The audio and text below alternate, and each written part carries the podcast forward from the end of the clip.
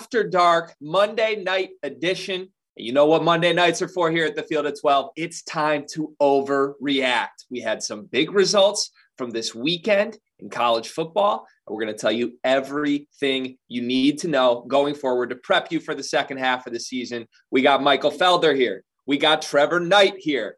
A very I don't want to say he needs to be consoled, Trevor Knight, but he looks a little just down right now. You can see in the face. We appreciate him showing up for us, though. Trevor, you hanging in there? Hey, just keep kicking me while I'm down. That's okay. I can handle it. It'll be a fun show. We'll get the thoughts on it. I need to I need to relieve myself of some built-up pressure, so it'll be fun. And Felder's playoff ready, like I said last week. He's ready. We got a big series that kicks off later this week, but uh, we appreciate you here to talk some ball with us, though. Yeah, I'm, I'm excited, man. Listen, this was a big week. Like we had some losers, we had some winners, we got some teams that we thought were going to be losers that turned into winners, and teams we thought would be winners that turned into losers. And you know what? I listen. It, can we kick off toast? Can we do that? Oh, go ahead. Let's get right into it. Let's go. Hey, man, I'm a toast to Arizona State, baby. Okay. Wow. Did did you guys see that coming? Not at all. Not at all. Not at all. No. And not only did they get it done, Washington battled back. They got into the game. They tied it up. They were ready to go. And they said, no, no, no, no, no, no, no, no, no, no, no, no, no, no, no, no, no, not today. We're gonna put we're we're gonna put you to bed, baby. You sleeping tonight. I don't know if you guys have kids or not, but this is one of those times where you're like, no.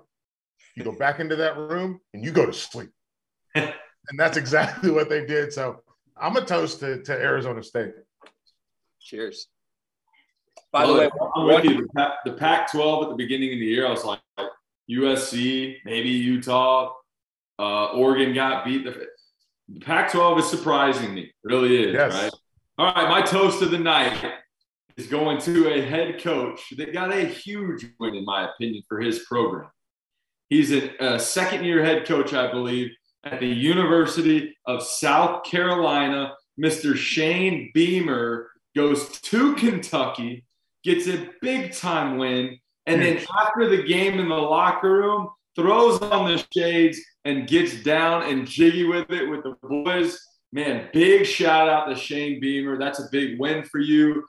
Tough, tough side of the SEC this year. A lot of ball ahead, but on that side of the conference, getting a win over a Kentucky team that had super high hopes coming into this season is, is a huge, huge victory for the Gamecocks. Shane Beamer, cheers to you. Cheers, Beamer. I certainly hope that Will Levis was able to go home and console himself with some mayonnaise and some coffee late that night. Never know. Uh, also, Felder, to your quick question on who called Arizona State, I know one guy who did. That's Jimmy Ott from our Field of 12 Best Bets show. That was his money line underdog of the week. We've now hit two consecutive weeks. So Thursdays, Friday this week, I believe we're doing the Best Bet show. But Jimmy, shout out to Jimmy Ott.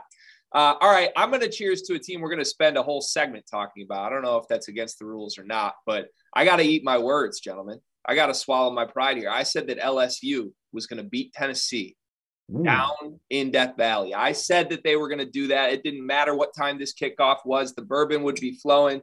And it's time for me to admit that Tennessee is serious, boys. I mean, that was a beat down. That thing was over in about 15 minutes. So to the Vols, and we're going to talk more about you, but you got my eyes on you, Vols. Good work. And as always, gentlemen, we are brought to you by BetRivers. You can listen to us on the Sirius XM app. And if you're watching us on the YouTube channel, please subscribe. Please like. Please get in the comments. Sometimes we will answer your questions. We do the show four nights a week and then on Saturday nights as well. All right, we're going to go straight back to the team I just cheers to because I believe that's the story of the week.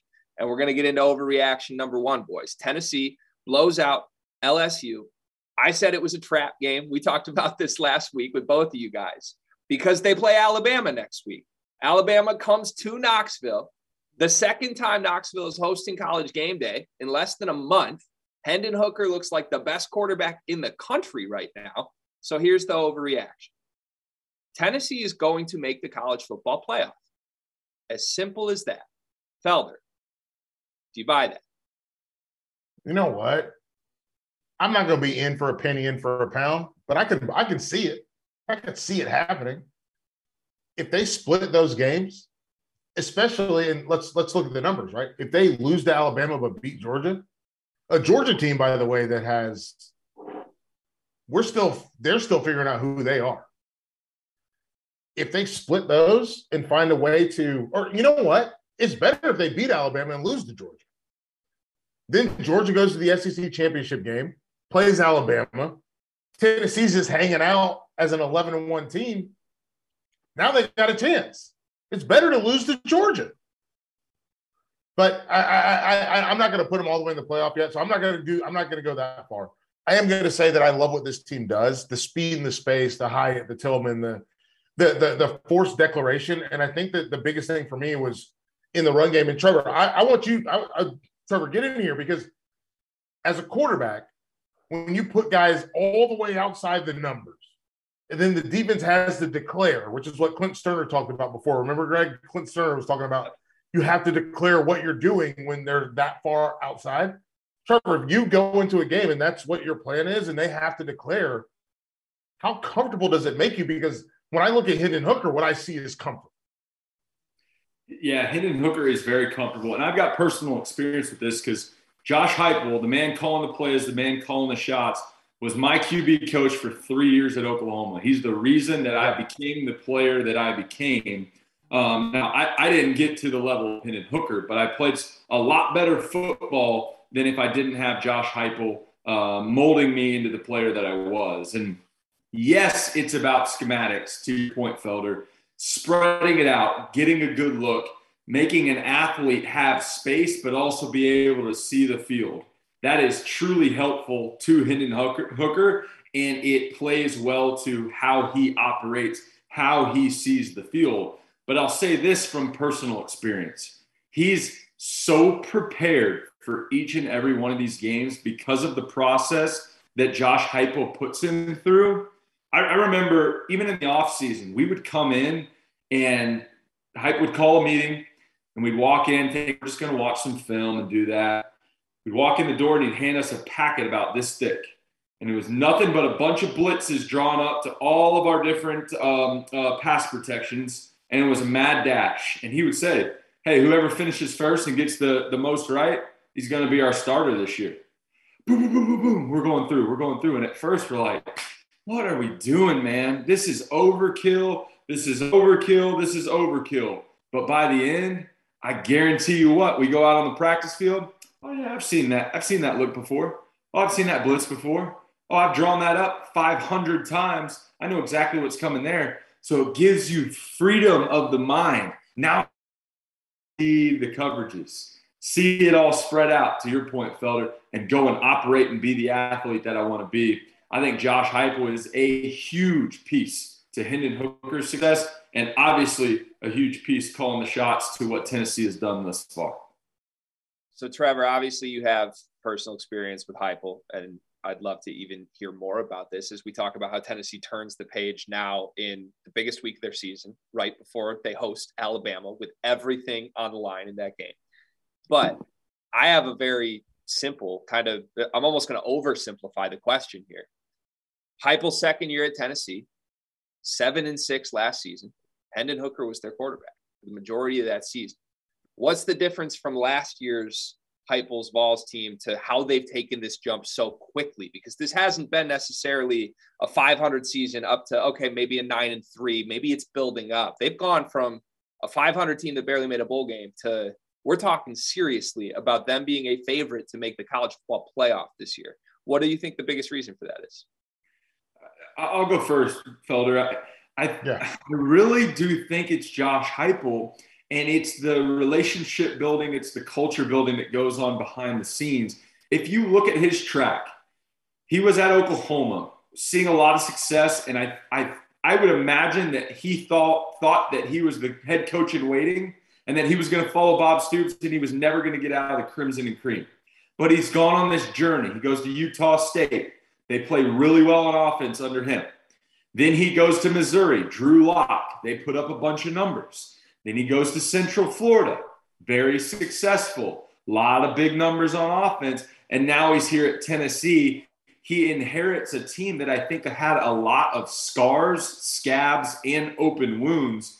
And he's just bandaged them all up and bandaged them all up. And I think he's been extremely intentional throughout this offseason, getting the buy in of every single player uh, that walks into that locker room. And it starts with the quarterback. And that's why I think that a coach like Josh Heupel, even though he's really, really good at, at calling the shots as a head guy, will always be present in that QB room because he understands that room permeates the rest of the team.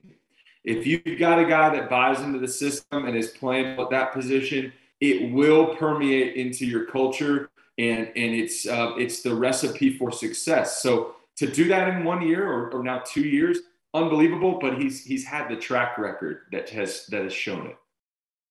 Yeah, I, I agree with that. I'm, I'm to be like, I'll, I'll, I'll dumb it down. Um, trust those guys in that locker room. Trust them.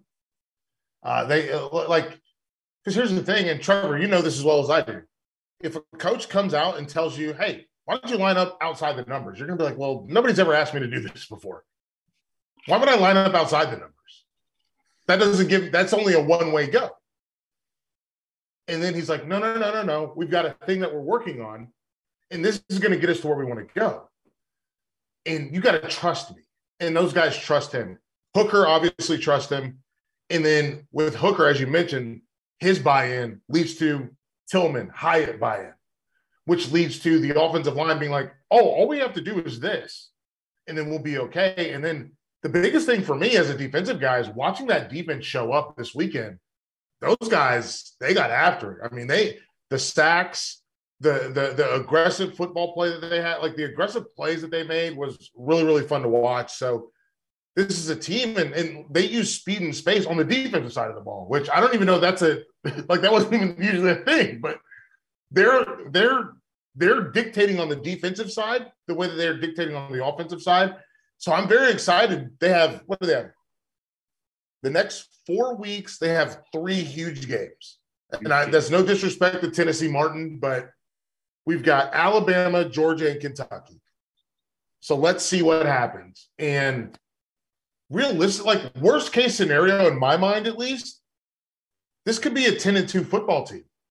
10 to 2 puts them in a New Year's Six Bowl, right?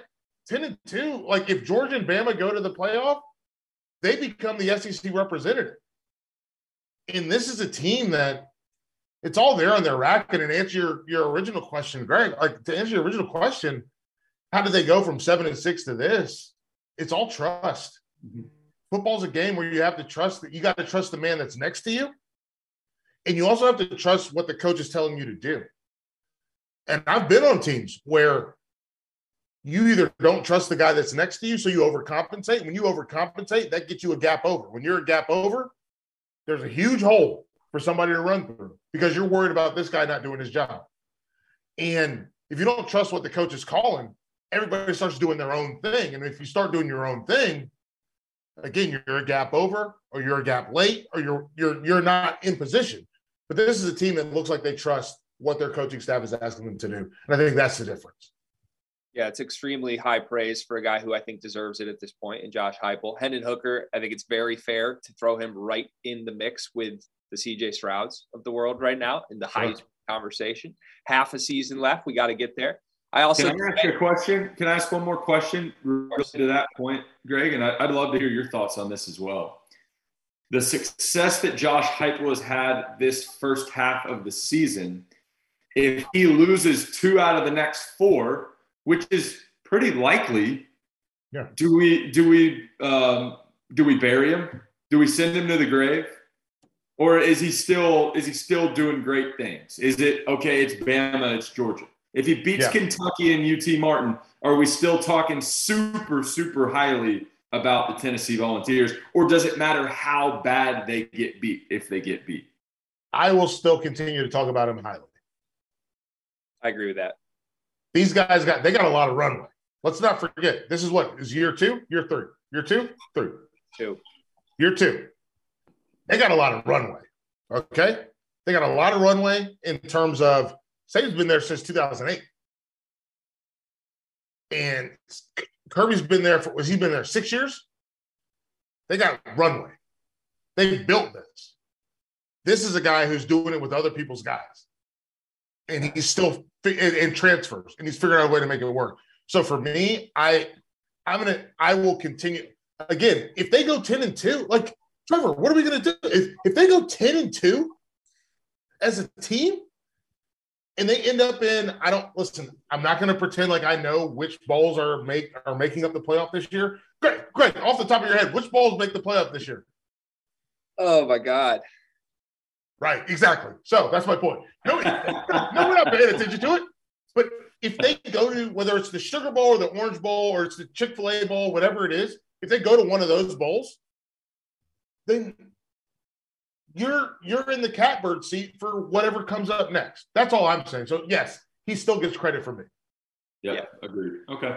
Yeah, that's that's the right answer. If you, I mean, uh, let's say they don't blow a, a, easy one, right? To the no disrespect sure. to UT Martin, and I think honestly, I think there's a lot of basketball school fans out there that were just happy you threw them in with Alabama and Georgia in that statement, Felder, but they'll take it right now. But if they just take care of business at this point, whether that's 10 and 2, whether that's 9 and 3 with a loss to Kentucky, I think everybody still feels great about Tennessee yeah. and Iowa after the season.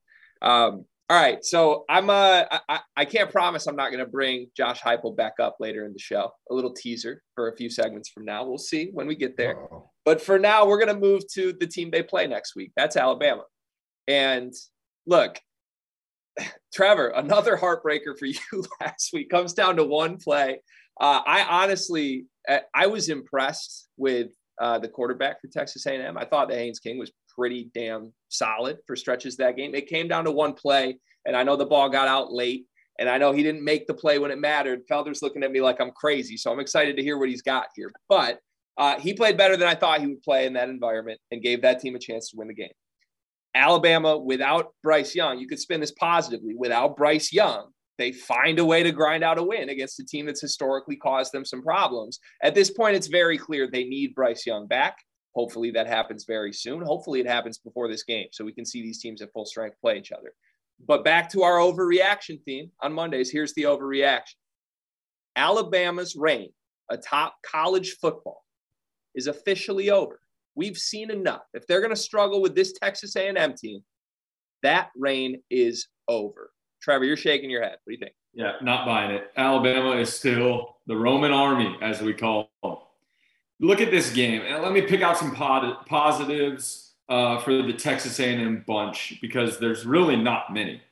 They lost, all right, but it was a two-point game. You're on the road at the number one team in the country.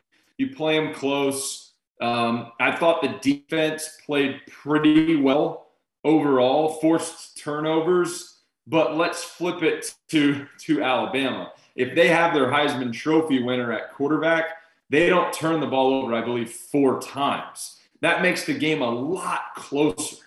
That being said, too, I mean, Jalen Milroe is a great player.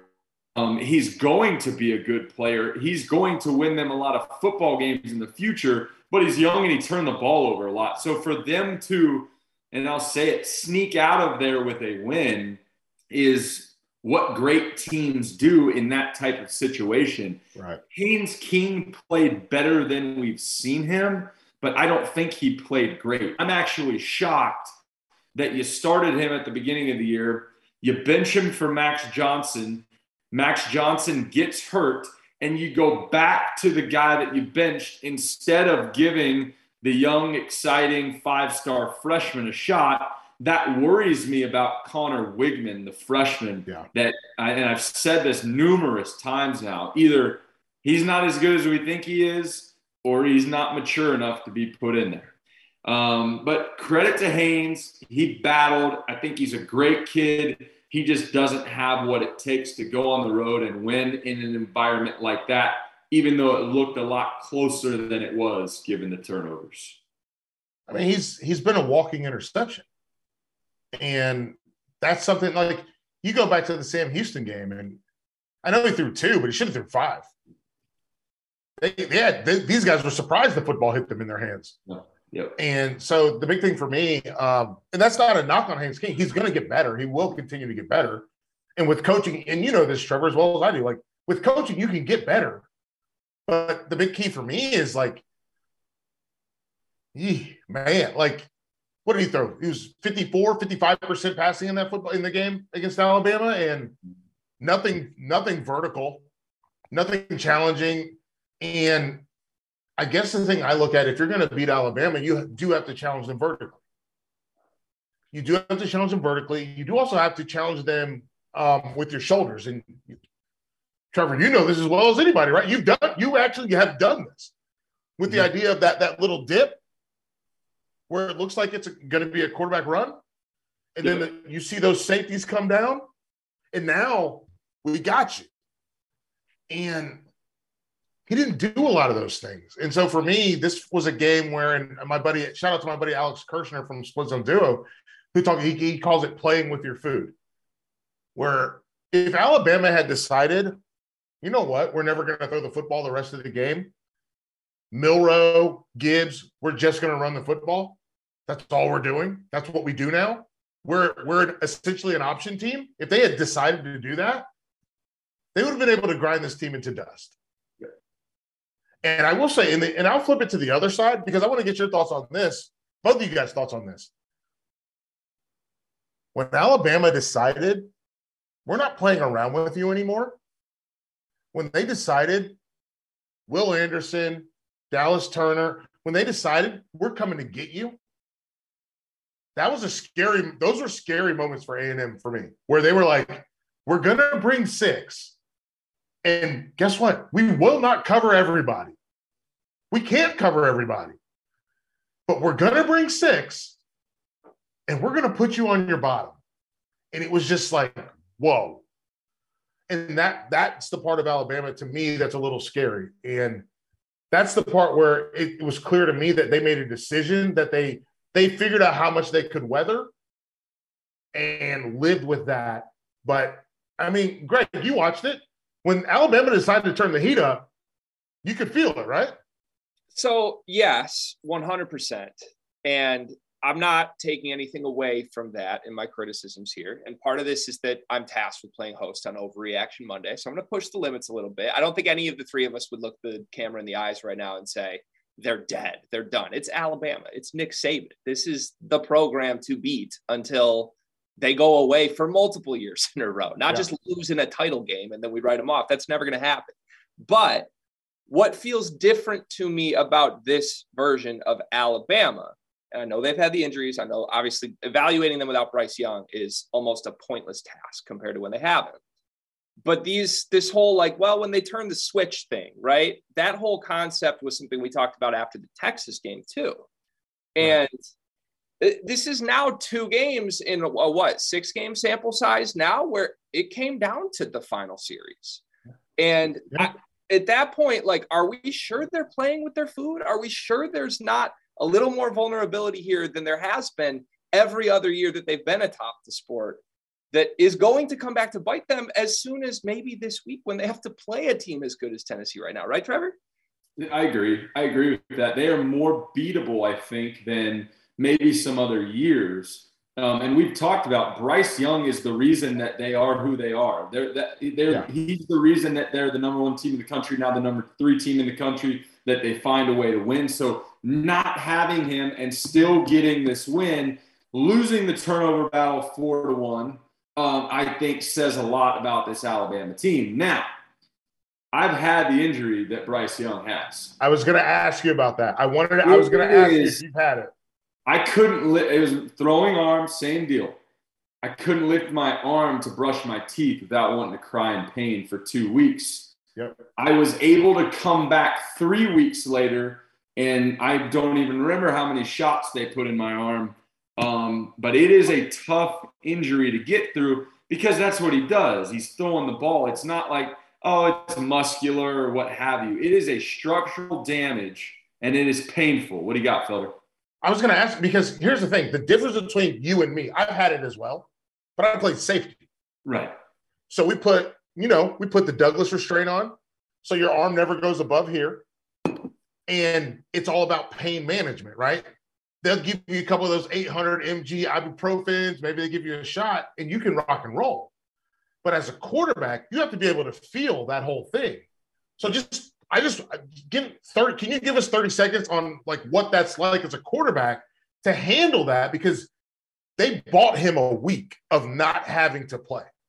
Right. And and well, here's this is the whole deal.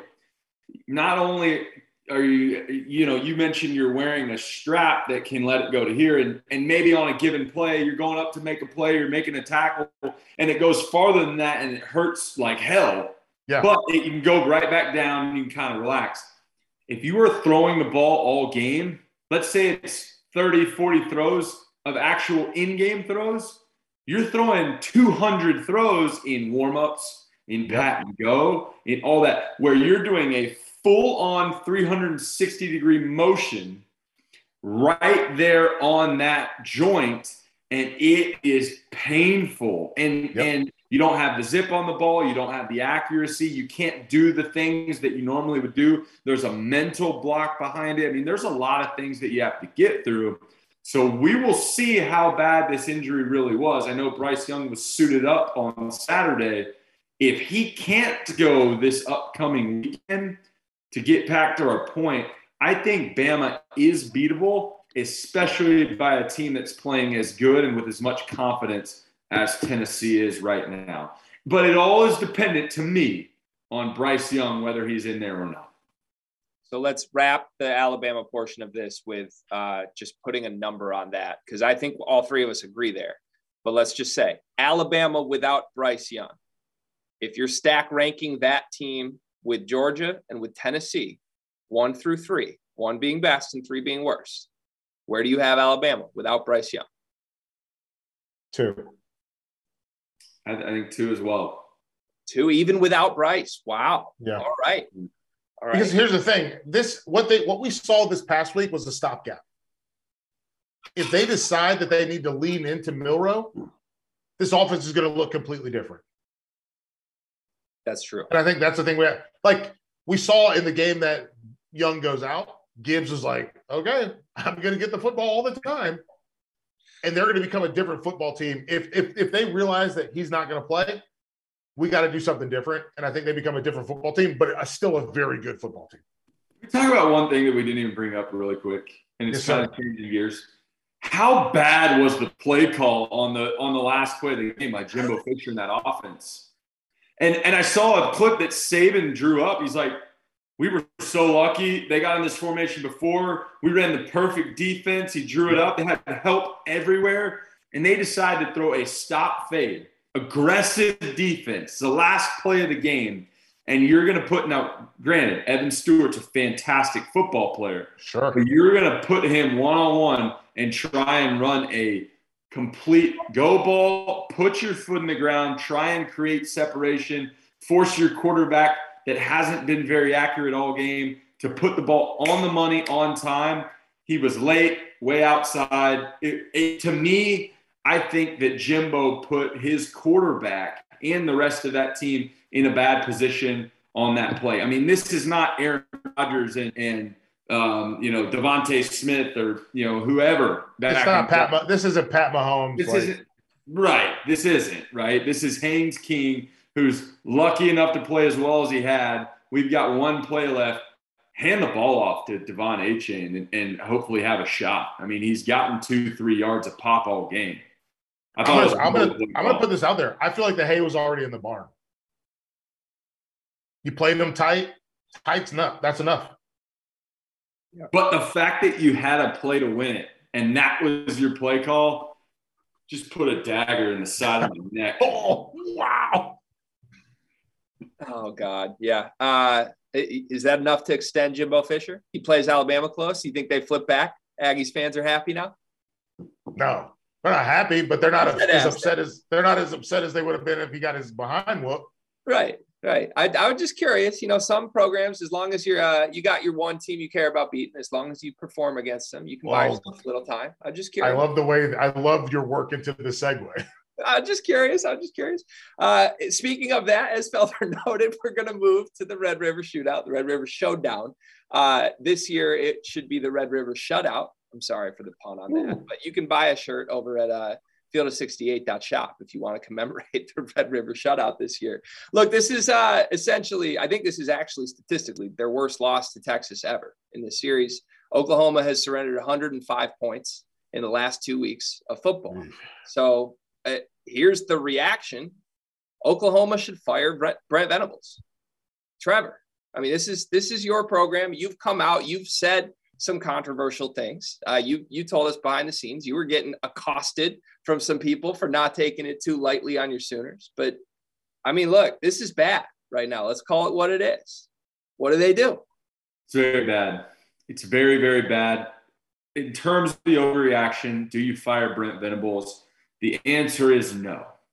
The answer is no for every first year head coach. That being said, this does not happen at the University of Oklahoma, and it hasn't happened.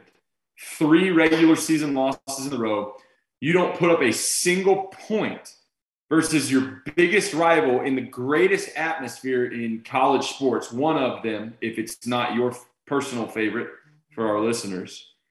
And you let a Texas team who is extremely beatable, and we've seen that when they traveled to Lubbock and got beat by a, a pretty pedestrian Texas Tech team. Yep. Make you look like an FCS team, 49 to nothing in a big time rivalry game. And you can point the finger a lot of different areas. Pointed at Brent Venables in the defense again. That's three weeks in a row now with plus points, almost 150 points in three games.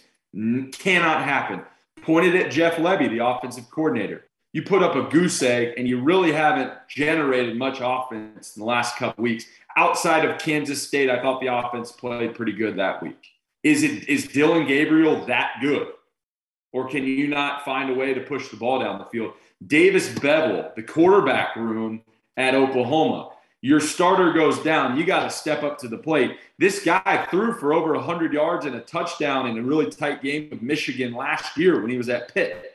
Now, granted, he had um, um, Addison to throw to, but you throw, you go six for 12 for 38 yards and an interception in, in an opportunity for you to go out there and showcase your talent.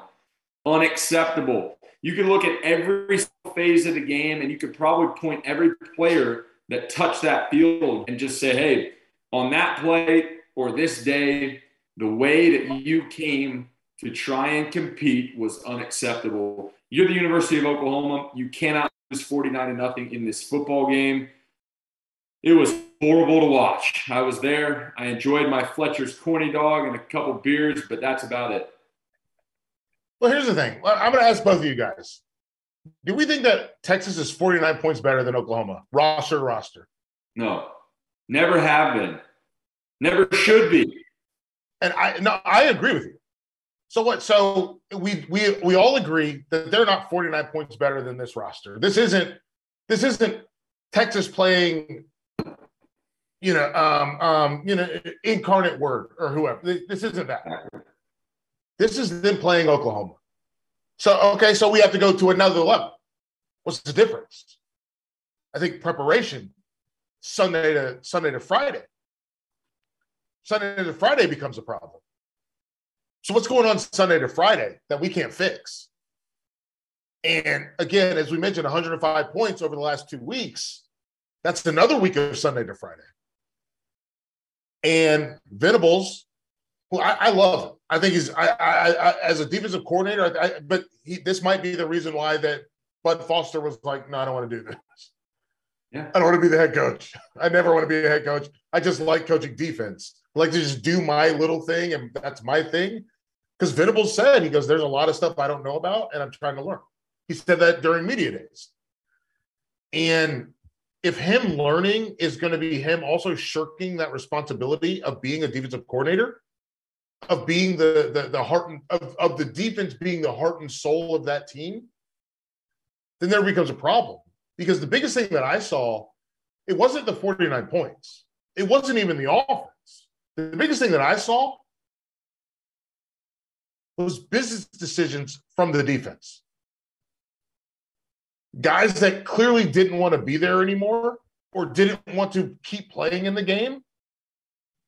And that to me was more heartbreaking than anything. Obviously, nobody's more heartbroken than you, Trevor. Uh, but as someone who's watched Venables from Oklahoma to Clemson, back to Oklahoma, the his defense has always had this like their chest was always puffed out. There was always real pride. They were always ready to rock and roll. These were guys that showed. These were the guys that like these were guys. You know what these guys were, and I get it. I'm the only person that's from the South here, like I or, or from the Southeast. But these were these were this is Chipper Jones showing up during Snowmageddon in Atlanta on his ATV and ready to rock and roll. That's what Britt Venables' defenses have been. In the national championship game, he took out three starters and put in a walk on and two other guys that nobody had ever heard of because they didn't do their job. And I don't, I think he doesn't feel empowered to do that at Oklahoma right now because he's trying to win the roster over. And it feels really weird. And I'm not excusing him. But what I am saying is that I just don't think he has the wherewithal. I, I, I don't know. I don't know what it. I don't, I don't know what it is, and it's going to be interesting to see how it works out. And I'm sure he's on the phone with Dabo, being like, "How do I fix this? What am I supposed to do?" But it's to watch the defense flounder in that way for me, as someone who's followed Venables over the course of time, has been very like they like Stoops. Bob fired his brother for him. Yep. Like he fired his own brother for Venables. He's like, no, no, this guy's good. You go somewhere else. And it just is I don't know. That's the part to me that's uh, really heartbreaking and, and, and frustrating. It, just, I thought at least at the minimum, they would look a little bit more like um, Cal, right? With Justin Wilcox, where at least Cal defensively, they still are feisty and they find a way and they're looking for things and they're trying to be a problem. This defense just kind of laying down and the lack of tackling that hurt me way more than anything offensively. And obviously, they tried the the. Oh, Trevor, what did you think about the no quarterback offense? I, I thought they should have never gotten out of it. Brayden Willis, number nine, gets back there. He's the best player on the football team, and, and I don't yes. think it's really close. Um, I liked that wrinkle, but it also was disappointing because it showed that whatever the preparation was, talking about you know Sunday through Friday they did not have confidence in Davis Beville, and, and it showed right. up. And, and I think that's that could I don't know I wasn't there. That could be a coaching issue that you don't get this guy in a position to say, hey, just manage it. Like we know you have enough to ma- you don't have to go be a hero, just manage it. But they didn't get to a point where he could even manage it. They got in zero rhythm other than that package. Yep. And excuse me, I think if Eric Gray doesn't if Eric Gray doesn't throw that interception, you think they keep running it for the rest of the game? I think they should. I think they yeah. should. They got out of it in the red zone at the other end, and, and they shouldn't have. They ended up sputtering. Um, I, I, think that though, because the offense never got in the rhythm, it was much more stressful on the defense. That said, to your point, Brent Venables, I will still say it, best defensive mind in college football. He has proven that until he's proven not. We're getting here to where it's like, okay, we may we may start talking, maybe it's somebody else. But I've played against Brent Venables' defense. He waxed us when he was at Clemson. I couldn't find a guy to throw to. I looked like Davis Beville out there, right? Yeah. Um, but what I was disappointed in is answer the bell, answer the call, guys. Like somebody stand up. Run through two weeks in a row. You're on the tabloids. You're every, everybody's talking your ear how bad you've played as a man. I don't care who my coach is. I don't care anything. I'm going to go out there with my hair on fire and prove that I should be on this defense and that we should be the defense that we set out to be. And you don't see that in this Oklahoma team going into this game, 49 nothing. I mean, it's just tough to swallow, man. Yeah. You guys have been around way higher level players and coaches in football than I will ever be. So I'm, I'm not going to jump in and tell you anything you haven't heard before. But the only thing I would add to this conversation is just that anyone who would want to point fingers at Brett Venables right now, you don't get to the level of coaching that Brent Venables is without being a great football coach. Like, let's just sure. make one thing very clear.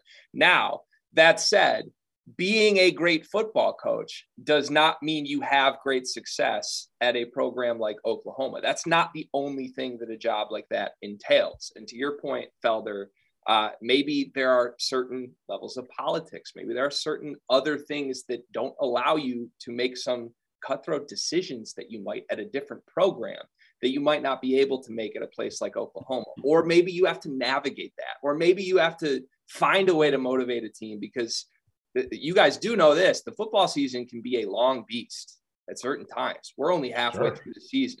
And this this Sooners team cannot stop playing these games. So I am very interested to see what happens from here for Venables. Um, and I will I will end this segment with just this. I'm so sorry to put Trevor through this right now, but I'm going to ask you the question, Felder. Trevor can hide his face if he wants here. Let's pretend buyouts don't exist, Felder. Oklahoma calls Josh Heupel tomorrow and offers him the Oklahoma job. Think he jumps to Oklahoma? No, I don't think he wants it. I don't think he wants it. Just because of how good he is at Tennessee right now? Just because the grass is No, I think there's I think there's some other stuff behind the scenes and, and I'm not gonna I'm not gonna put Trevor on the spot, but from talking to folks, from everything I understand, I don't think he's not I don't think he's coming back ever. It was a tough way out. I was a part of it. Um, I, I sometimes look at it. I was the quarterback that whole year. We went eight and five, which led to him his departure. Um, makes me feel bad as a guy. He's I mean he's the last quarterback to win a national championship at the University of Oklahoma. Yeah. Runs through his blood, right? I mean he's he's been very successful there. He's very successful there as a coordinator. I mentioned my praise to him in, in his development of quarterbacks. I think to answer your question, Greg, if he was still at UCF and this job came open, now he's in the running for it, and it's a conversation of, hey, let's let's kiss and make up. We want you back, type of deal. Now that he's so early on and seeing his success at Tennessee, he's not going to come away from that. I think it was just overlapped by by one year, really, that caused him to not even be in the conversation and I and I think he's okay with that. I think he's very happy yeah. with where he's at there in in Knoxville. Yeah, I think it would be hard not to be at this point. Okay. All right. Well, thank you for entertaining my absurd hypotheticals here on Overreaction Monday, boys. Let's move to the West Coast, where uh, we have a team in the Pac 12 that is not the USC Trojans, that is making some noise. That's UCLA Bruins. And look, I don't know if this should have surprised us as much as I think it did, but they knocked off Utah. And a lot of us had Utah as the preseason Pac 12 champions. I certainly did. I know everybody loves the toughness of that team. I think it's about time that we take UCLA seriously. And my overreaction is the Bruins are the best team in the Pac 12. As of today, October 10th, this is the best football team in that conference. Felder, what do you think? I buy it. They're tough. Anytime, anytime you can fight Utah like that, and I understand it was a home game, but what's what's that mean? What's that mean in the Rose Bowl? Honestly, like there are a lot of Utah fans there. I don't know if you guys watched it, but there are a lot of Utah fans there, and then there was a lot of nobody there. So I think that they they showed up, and obviously USC is kind of the the the Trevor, you know, you know, I, I think that UCLA, I do think that they are. I think that there's a toughness about them that I respect and that I really love because this is a team that they hang their hat on running the football. And the way that those defensive linemen have started to play has been really inspiring for me. I think USC is still trying to find that part. I assume that you're going to go with Lincoln Riley, USC. I am. I am right now just because I just think USC has more firepower. Yes. Um, and and and I thought Christian Hackenberg on our last show made a really good point that I don't think USC's got out of second gear yet this year. Right. I think they still have more um, more to um, unleash on the offensive side of the ball. I mean, Caleb Williams and, and that cast, they go out there and they play seven on seven. It yes. will be interesting when they come up against a Utah defense or a UCLA team that's playing great all the way around um, and they face some adversity. I think that UCLA is obviously, that's why we're talking about it. They're surprising everybody. Um, this weekend will be another huge one because they got to play Bo Nix and that Oregon team that I think is playing really good football right now as well. So it's those things. Like, yeah, we're six weeks into this season, but I'm still not to the point, and I'm pretty conservative, I guess, about this stuff. I'm still not to the point where I'm completely buying this. They've still got to prove a little bit to me, but Dorian Thompson Robinson, phenomenal, playing great football. Obviously, we know that Chip Kelly is one of the best minds in college football. And, and maybe it was just, hey, let's ride with Chip Kelly, let's ride with Chip Kelly, let's ride with Chip Kelly. And, and maybe we were seeing the things that he implemented back in the Oregon days now showing up here at UCLA. I'm not not buying them. I'm just not going to put them over USC quite yet, but that's going to be a fun one to watch towards the end of the season. Well, I think the I think the cool thing with USC, and, and, and I think you hit the nail on the head, and you and Hack mentioned it, the firepower, right? Not getting out of second gear because the th- the way that I think about football all the time is a touchdown is one play, and there's no team. If we go across the nation, USC, Ohio State, sometimes Alabama, but the reality of it is, is USC and Ohio State are the two teams where that one play feels real. Where it's if you're down 14, that means we need to have the ball back for three plays so that we can score the score the football and then we're now it's tied. And that's the part that's interesting to me. But with UCLA, I just think that they are they're growing into who they want to be. And that's the scary part. What do you got, Greg? So I was just going to ask Trevor uh, off of his point. I think you, you said you can't fully get there with UCLA. How much of that is because of who's under center for them at quarterback? Because I know we talked about this last week, and I kind of I floated to you and Hack, I believe. Uh, is it crazy that I feel like I trust DTR more than I trust Cam Rising right now? And I was really impressed with the way DTR played, not just the weeks leading up to this past week, but I thought he was dominant under center for UCLA in that game.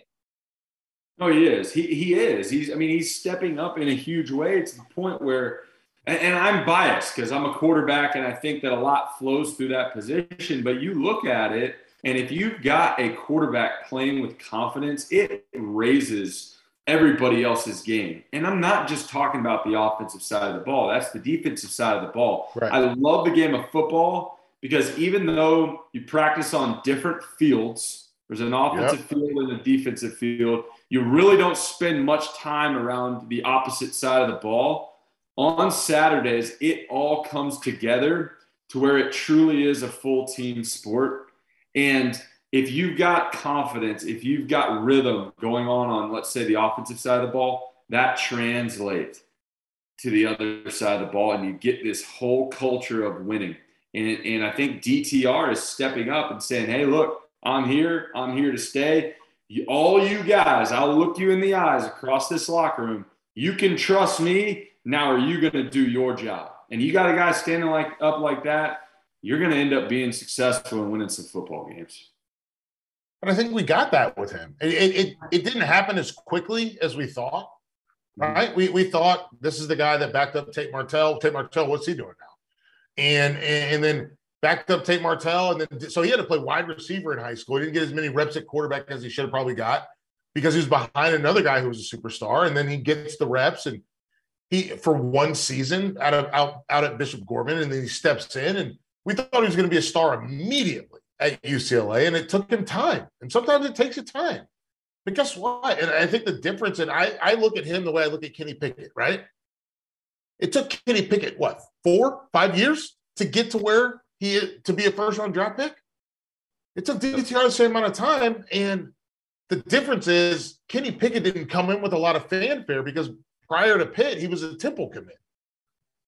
DTR was a guy that everyone thought was going to be an instant success, and hey, guess what? It took him some time, but it's taken him time, and it's and this is the beauty of it. This is hmm, chef's kiss it's taken him time with the same coach. This mm-hmm. isn't a guy that's had multiple coaches. So if you don't think that him and Chip Kelly are on the same page, you're crazy. These guys know they're they're in each other's minds. This is some Hannibal Lecter stuff going on right here. You know I'll what I mean? You, I'll tell you what else about these two teams specifically, uh, USC and UCLA, is, is impressive yeah. to me. Is they're incredibly balanced on offense. It's not yes. like we talk about Caleb Williams and we talk about DTR being phenomenal throwers of the football, which they are, and they're yes. being very, very efficient doing so. But you've got Travis Dye and Zach Charbonnet, I think is how Charbonnet is a monster. Dude, monster, monster. He's got what 120 you, plus yards two games ago, almost 200 this past game. You let me ask you this, Trevor. Utah they did not want to tackle him. When you're a quarterback and you you give that, you hand that ball off, and then you see guys just ankle biting, snipping at snipping at shoelaces. What does that do for you? Like you got to get up and be like, "Yeah, let's go, boys." So I mean, look at these stats. DTR 18 to 23, 299. Let's call it 300. Yeah. 300 yards, four touchdowns in the air. Mm-hmm. But why was he able to do that? Charbonnet, Charbonnet, 22 carries, 198. Let's call it 200 and another touchdown. It's complementary football. You yes. play complementary football. You talked about it with the Tennessee game. Spread it out, bring it in. What's the defense going to do? They're going to load the box. All right, we'll beat you through the air. All right, we're gonna we're gonna drop eight. All right, we'll hand the ball off. When you got that compliment, that's what you saw with Baker Mayfield and Joe Mixon. That's what you saw with Matt Leinart, Reggie Bush. Like Yep. Those are the teams. And LenDale White. Yeah, no doubt. Those are the teams where you're like, all right, those guys are virtually unstoppable, and that's why they're being successful. Right. Yeah. So uh, we we will end the show tonight with our three stars of the week. We're going to get to that in just a moment. And uh, I seriously considered going the entire UCLA backfield for two of my three stars this week. I restrained myself, but I did take one of them. So no spoilers. We'll get there shortly.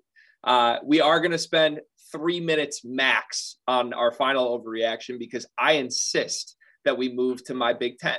Boys, we can't go an entire episode without talking about the Big Ten. Michigan struggled in a win. Not the first time that's happened this season. They were tied at halftime with Indiana. They pull away, they win by three scores. They host Penn State this week in Ann Arbor. Must win game for whoever wants to come out of that division. Obviously, the end of the season, obviously, we know Michigan plays Ohio State. Ohio State still has to play Penn State as well. So here's an overreaction. And you guys can feel free to just shut this down. Like I said, we have two minutes here. So just tell me I'm stupid if I'm stupid. No Big Ten team will make the playoff, is my overreaction. None of these teams are that good.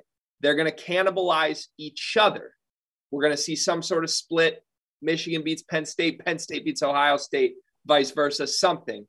And this miserable conference with the other division that's the worst division in football, by the way, is going to get shut out of the playoffs. Felder, am I crazy? You're crazy. Listen, one of these one of these teams is not like the other, and that's Ohio State because they're good. They're actually good. They're very good. Knowles has got them cooking. So Penn State can beat Michigan. Michigan can beat Penn State. None of them are going to touch Ohio State. Trevor, what you got? I, I, agree with you to an extent. Now, I'm not selling off my shares of Michigan quite yet. Just struggle a little bit. This is the same Michigan team from last year that we kind of just let go and go and go, and they ended up having a phenomenal year. I think that they have the ability because they've been there, and a lot of guys in this locker room have been there to go into that Ohio State game and potentially shake up some feathers. That being said, I'm just trying to I'm trying to play devil's advocate here. Ohio State's phenomenal. To, to, to answer your question, Greg, there will be a representative from the Big Ten in the playoff because one of these teams will emerge, and, and I'm with Felder. I, I think it will be Ohio State, uh, but let's let's keep our eye on Michigan for a little while longer. I don't need to watch them anymore, man. I mean, I watched I, 75% of that Indiana game was booty. Yeah, you're not wrong. I, I, wish I could say you were but wrong. we could say that about Georgia as well. in, in a couple of their games, right? Yeah, no, you're not wrong about that. I just you're not wrong. The Kent State game and obviously the Mizzou game, you're they trailed most of the Mizzou game. You're right. Like, yeah, you know what? You, have convinced me. I'm, I'm in. Let's. I'll keep watching them and I'll keep paying attention and I'll I'll, I'll stay focused. But are, are we? Are it, we all, it doesn't feel the same. Are we all in agreement though that Penn State is is by far in third place in that rat, rat race? What are they? I don't know. I don't know. Hack, hack. We need you yeah, this the spirit of Christian Hackenberg can only carry a program for so long, boys. It is. uh, also, I just want to throw out that when I was about 18 beers deep this Saturday afternoon in East Lansing, Michigan, and CJ Stroud threw a pick six to tie the game at 7 7, Ohio State was looking real vulnerable to my beer goggles just for a moment there. Okay. Everything changed. A bus came crashing very quickly after that. And the rest of my Saturday was spent just like Trevor Knight's Saturday was. But for just a brief moment there when the best quarterback in the country threw a pick six to give me some false hope. Mwah, it was beautiful. I'm All right. listen, you you know my wife went to Michigan State. So, so your wife's probably smarter than I am with how she's approaching the season. I talk myself into it every week. She missed the she missed the pick six because she took our daughter for a walk and she was like, I guess I'm not going to really watch this game. And then she can't. By the time she was back in to watch the game, she was like, Oh no. yeah, again, smarter than I. I took my talents to East Lansing this week just to Woo. be guillotined. It was all right. Here we go. Yeah, let's do. Let's end with our three stars, gentlemen. All right. So this is how it works every week. We have a quarterback, we have a skill player, and we have a defensive player who is our star of the week. All three of us have three. We're going to go around the horn. We'll each do quarterbacks, and then we'll do skill players, and then we'll end with defense. So let's start with quarterbacks. Felder, you're up first. Throw it to Trevor, then throw it back my way. I'm going to go Hendon Hooker. Hendon Hooker's amazing. I, I, this is a guy again, speed and space. He doesn't throw interceptions, doesn't make mistakes, and he adds those legs into it. So I think that he deserves it. He's he's starting a, a four. This is week one of a five week plan, and we're gonna get on it. Trevor, who you got? So I I need I need a lot longer for this, and I'm so thankful we only have a few minutes left because I was very prepared to like completely just bow this guy's feet for what I've said to, about him Quinn Ewers, I'll be brief. You proved me wrong. You played well. I don't think Oklahoma's all that great on defense, so you still got to prove to me more. But you beat us 49 to nothing. You were 21 to 34, four TDs.